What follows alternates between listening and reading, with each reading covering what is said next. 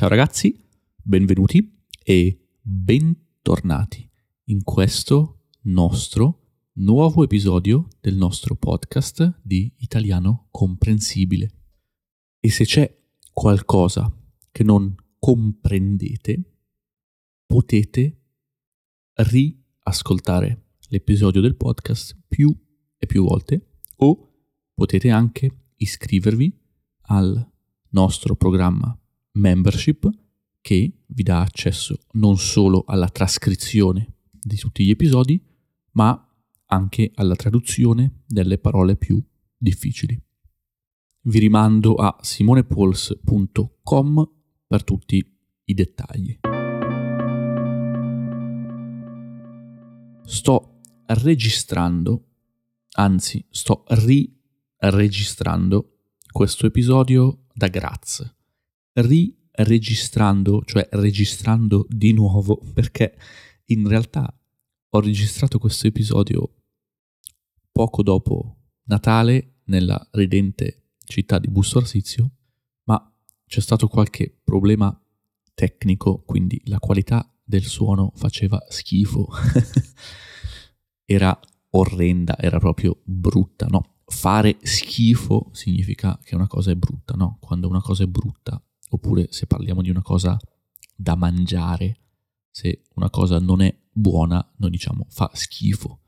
Però le mamme e i papà italiani dicono sempre ai bambini a non dire fa schifo, di non mi piace, di non è buona, perché fa schifo un'espressione molto forte, quindi cerchiamo di evitarla di solito, però appunto la qualità dell'audio faceva schifo, quindi io lo dico ed è per questo che sto riregistrando, registrando di nuovo questo episodio.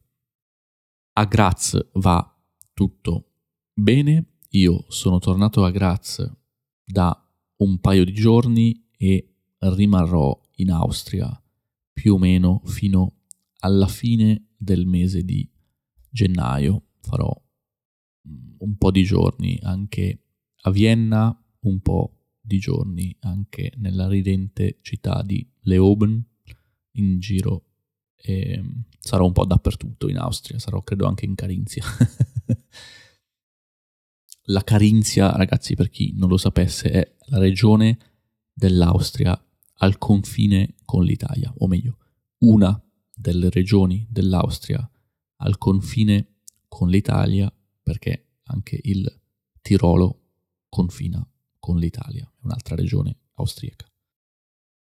Bene, dopo aver fatto questa breve introduzione sulla geografia austriaca, possiamo venire all'argomento dell'episodio di oggi, che è appunto che cosa mi ha insegnato Palermo o che cosa ho imparato, diciamo, da sei settimane a Palermo. Sei settimane sono di fatto un mese e mezzo.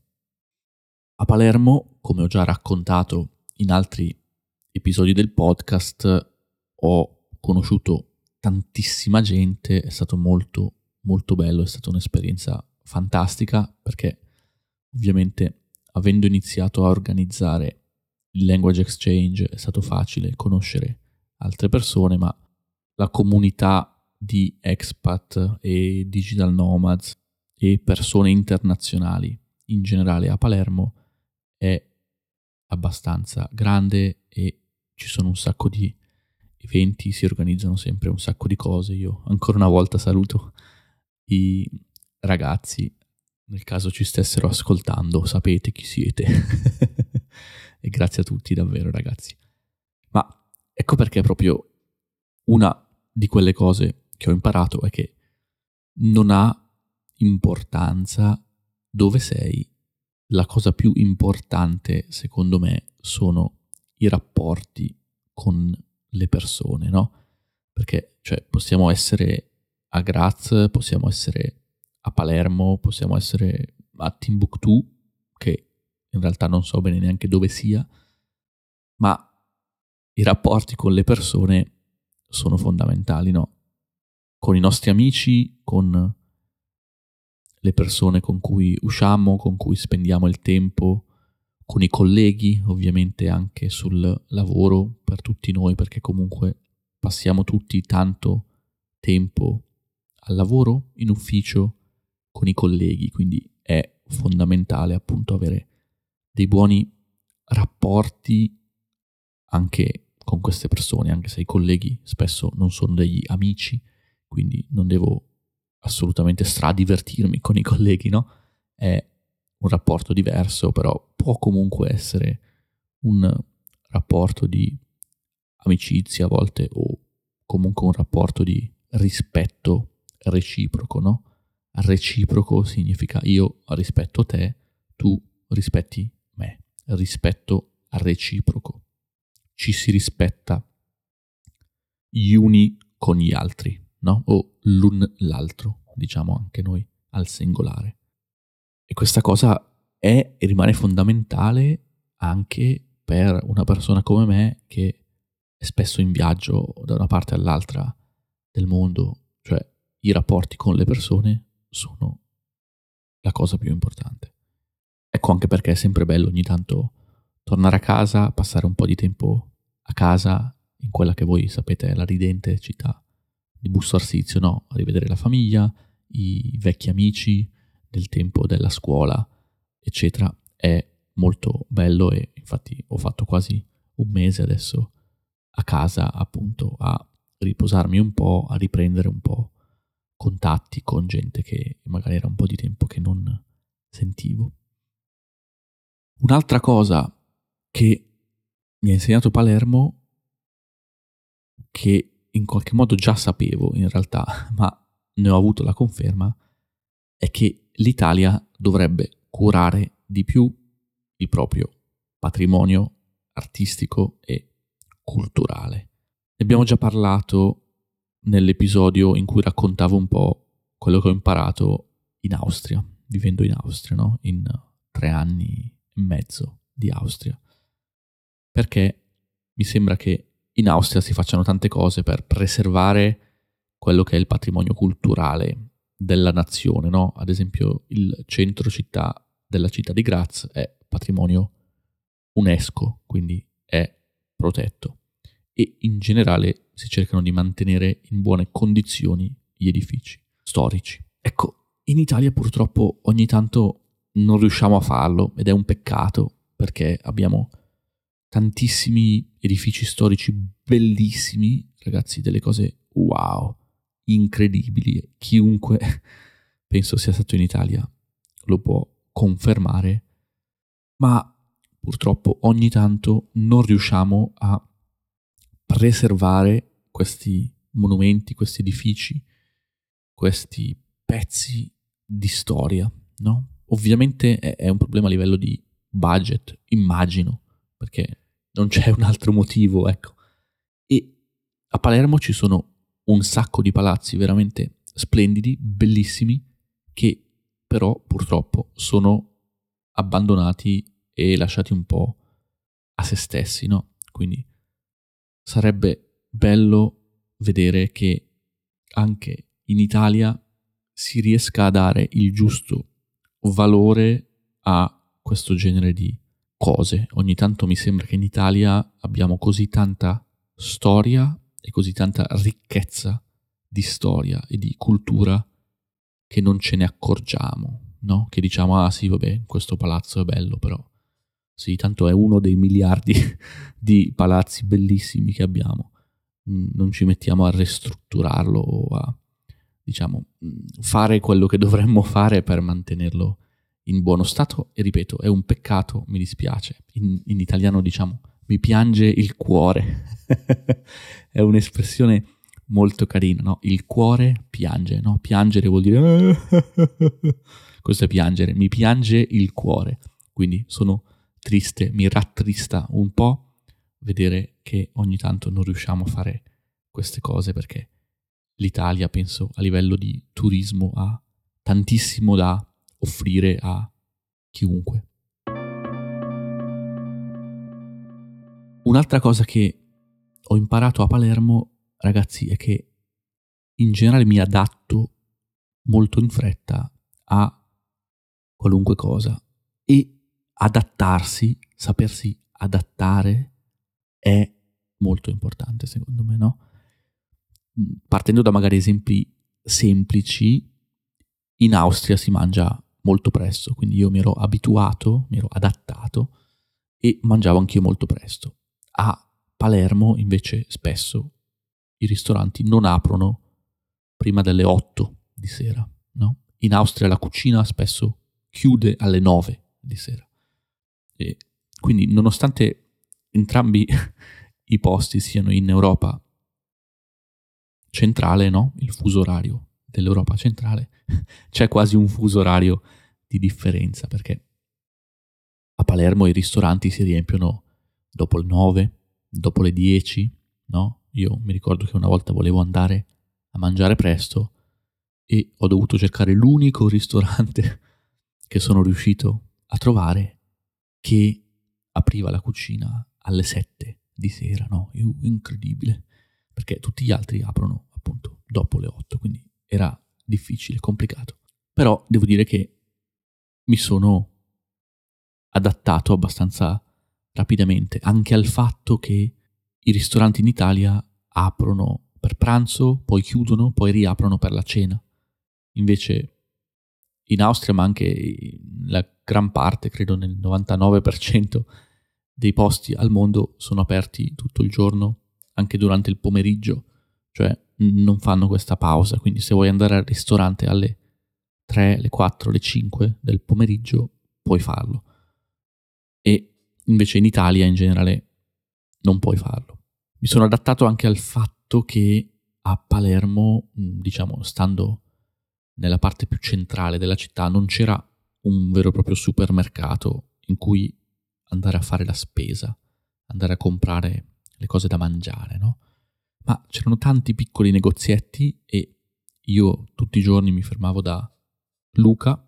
Luca era, beh, è tuttora, continua ad essere un ragazzo che fa il fruttivendolo, no? Il fruttivendolo è quello che ti vende la frutta e la verdura, ha un suo piccolo negozio di frutta e di verdura.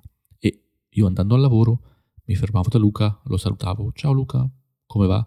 E compravo una mela, compravo una banana, qualcosa da mangiare in ufficio.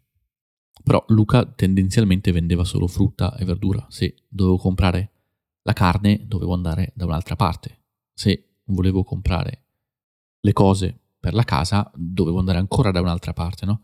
E questa roba qua, ovviamente, per me all'inizio era un po' strana, ma poi mi sono abituato abbastanza rapidamente e vi dirò è anche carino appunto avere questi piccoli negozietti perché puoi instaurare un rapporto diverso con il proprietario del negozio perché in un grande supermercato tendenzialmente tu non hai nessun tipo di rapporto umano con le persone del supermercato, no? Perché è troppo grande, le persone lavorano su turni, un giorno c'è una persona, un altro giorno ce n'è un'altra.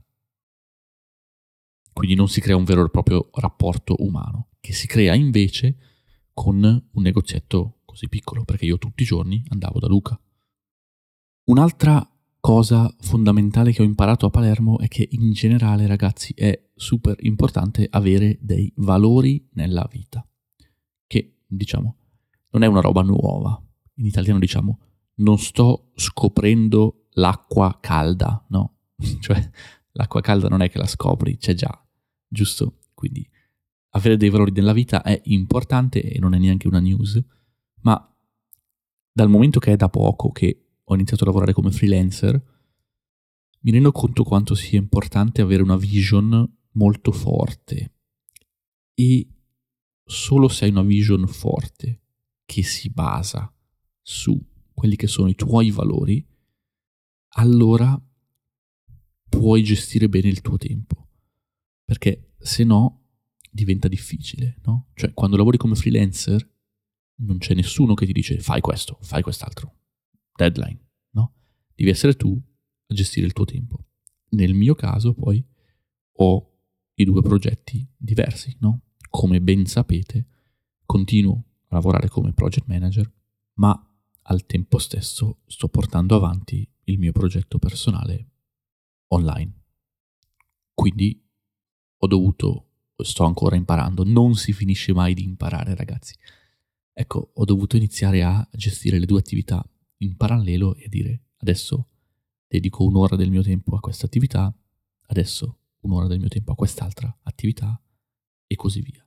E se non avessi dei valori o qualcosa in cui credo e che mi sta a cuore, sarebbe stato molto più difficile riuscire a portare avanti tutto in parallelo. Un'altra cosa molto interessante invece che ho imparato è che la necessità aguzza l'ingegno. Ovvero, questo è un detto, è un proverbio che abbiamo in italiano, no? Aguzzare significa rendere affilato. E voi direte, cosa significa rendere affilato? Affilare, ragazzi, è quando abbiamo una lama del coltello, no? Il coltello si usa per tagliare, il coltello ha una lama, no? Se la lama è ben affilata, cioè taglia bene, no? La lama taglia bene se è affilata, ok? Quindi la necessità aguzza l'ingegno, ovvero la necessità, il bisogno ci aiuta a usare la testa, no? Adesso lo spiego un po' meglio. In generale, a Palermo ci sono molte, poche, quasi nessuna azienda, confrontato con Milano, ad esempio, dove ci sono tantissime aziende multinazionali, eccetera, no?